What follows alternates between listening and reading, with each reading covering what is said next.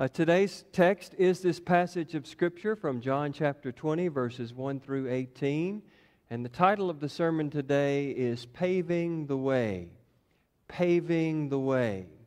You know, with all due respect to John and Simon Peter, when I read the story of the resurrection, my attention focuses first of all on Jesus, but then secondly on the women in the text in particular in today's gospel reading from John on Mary Magdalene. And the reason why I find myself focused so much on the women in the text is because they're such unlikely heroes in the story.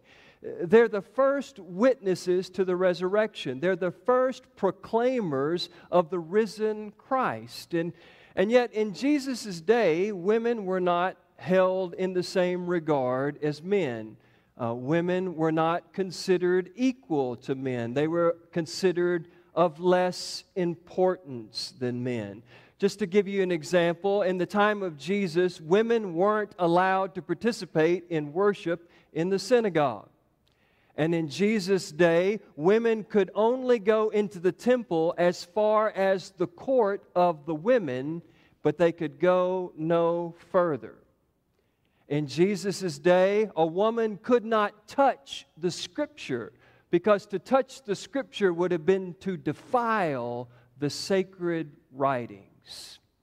And women in Jesus' day uh, were not considered to be trustworthy at all, and that's why their testimony was not admissible in court. Women were considered less than.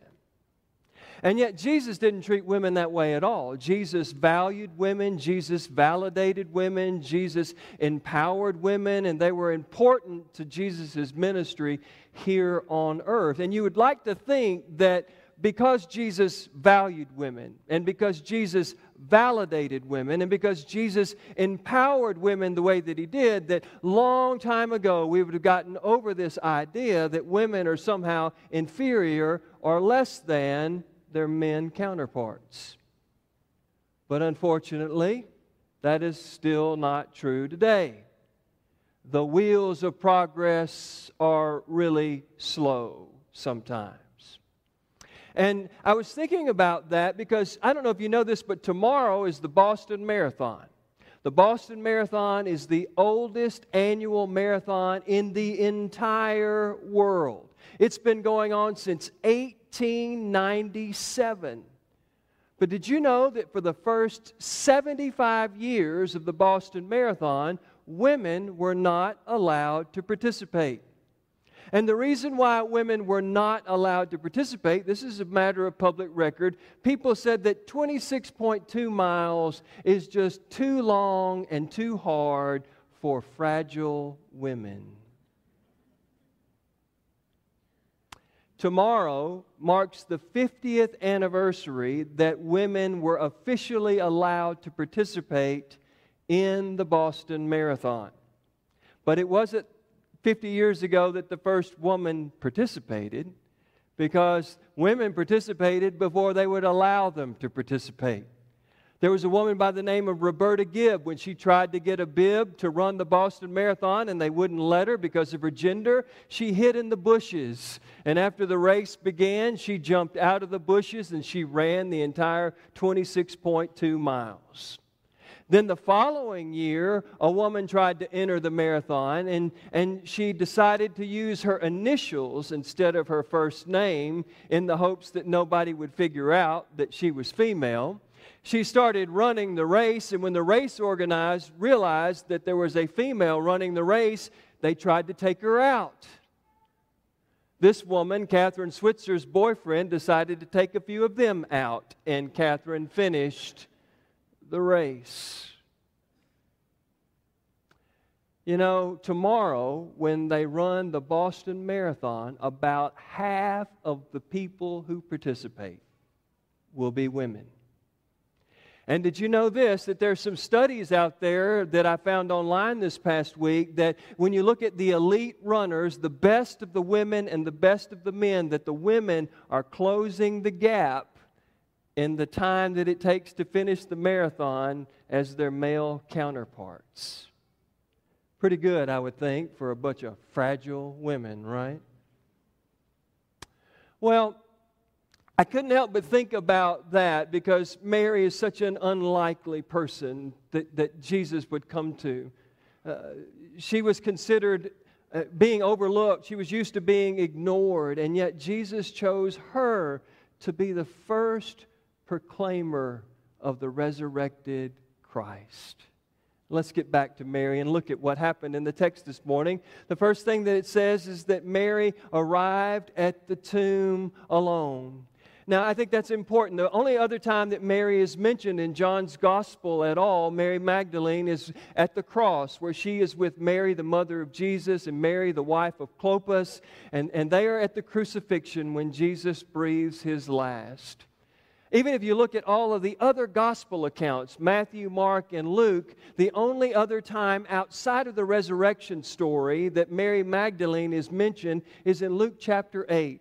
And we're told that there, this was a woman who was possessed by seven demons, and, and Jesus came and healed her. Mary, we're told, arrives at the tomb that morning alone. Why did she come? Well, we might have thought maybe she came to roll the tomb away, but since Mary is the only one in John's gospel who arrives at the tomb that morning, chances are that she did not come by herself expecting that she alone would be able to roll that tomb away. We might assume that Mary came to the tomb that morning because she was going to anoint Jesus' body. Uh, maybe they didn't have time to anoint him uh, before they placed him in the tomb just prior to the Sabbath beginning. And, and yet, according to John, he doesn't tell us that she arrived with anointing spices at all. I can't help but wonder if the reason why Mary Magdalene came to the tomb that morning is just because she wanted to grieve. It's just because she wanted to, to spend some time trying to make sense of everything that had happened. I have a dear friend who lost his wife several years ago to cancer, and when he buried her, he purchased a granite uh, bench that placed right beside her grave. And the last time he and I talked about it, every single day, he still goes out to that bench and he sits there and he has a time where he communes with his departed wife. I don't know why you came to this empty tomb on this Easter day. Maybe you came because your parents made you. Maybe you came because you've got a brand new Easter outfit and you just couldn't wait to show it off to everybody. Maybe you came because it's just what you always do on Easter Sunday. Uh, maybe you came because you really believe that He is risen. He is risen indeed, and that because He lives, you can face tomorrow. Because He lives, all fear is gone. Because we know He holds the future, life is worth the living just because He lives. I don't know why you came here this morning, but I'm getting a little bit ahead of myself by saying this. I trust that the same risen Savior that came to Mary Magdalene on that first Easter morning stands ready to come and be with you today. The second thing that I notice about this text is that uh, John says that Mary Magdalene came while it was still dark. Now, if you start to read all of the gospel stories, you'll begin to notice that there's some differences between uh, the way that Matthew, Mark, Luke, and John tell the story of the resurrection. And one of the differences is, is that John is the only one that says that Mary Magdalene came while it was still dark. And, and John may have very well meant that when she came while it was still dark, that it was just before the sun had begun to rise. But John also likes to use language in, in symbolic ways. And, and so, one of the ways that John talks about darkness in his gospel is that darkness is a symbol of rejection, or, or darkness is a symbol of uh, a lack of understanding or ignorance, if you will. And I think that's exactly what is happening here in this particular passage. This darkness, Mary coming while it was still dark, is symbolic of her inability at this point to as yet clearly understand what has happened. She came to the tomb that morning, and when she saw that the stone had been rolled away, she did not immediately assume resurrection. She immediately assumed theft. And, and so she just didn't understand at this point what was happening. And I wonder, as we come together at the empty tomb on this Easter morning, are there some of us within the sound of my voice that have arrived in darkness as well?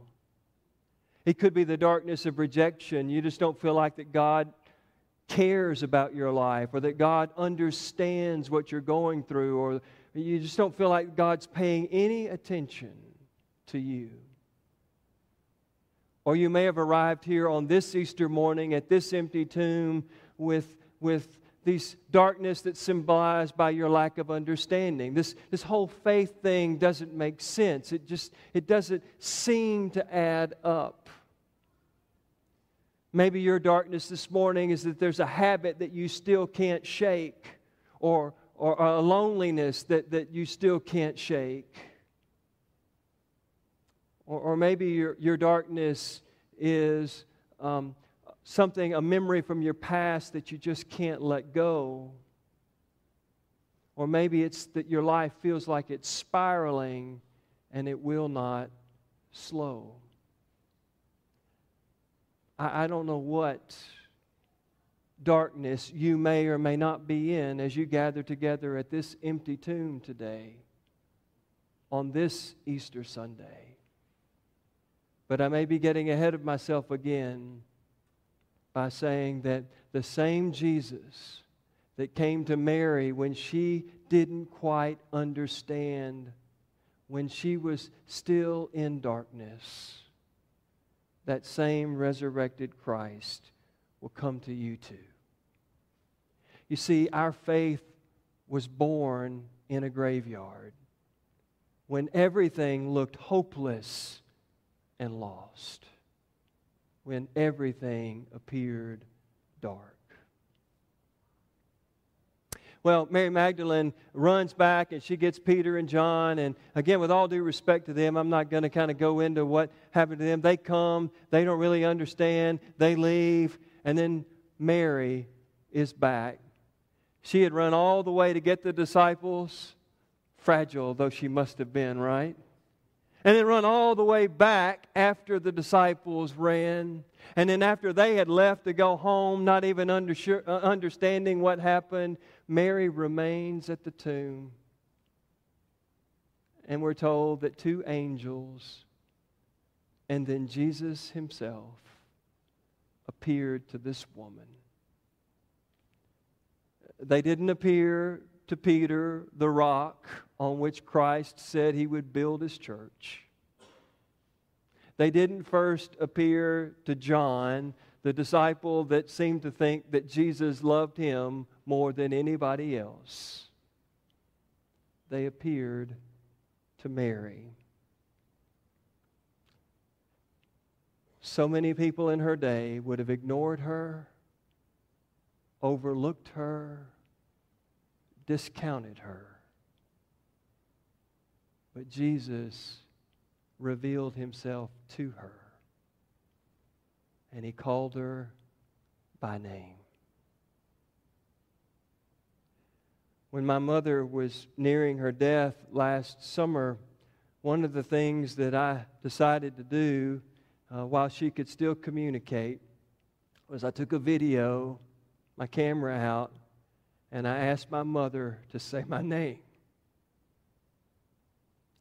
And every once in a while, I go back when I want to be reminded of what Mama sounds like, and I play that video. Can you imagine how sweet it sounds like to hear Jesus call you by name? I am so grateful that Jesus comes to the people who feel ignored and overlooked and discounted. People like Mary Magdalene. For this woman, being the first proclaimer of the risen Christ, paved the way for all of us to come to faith. Thanks be to God.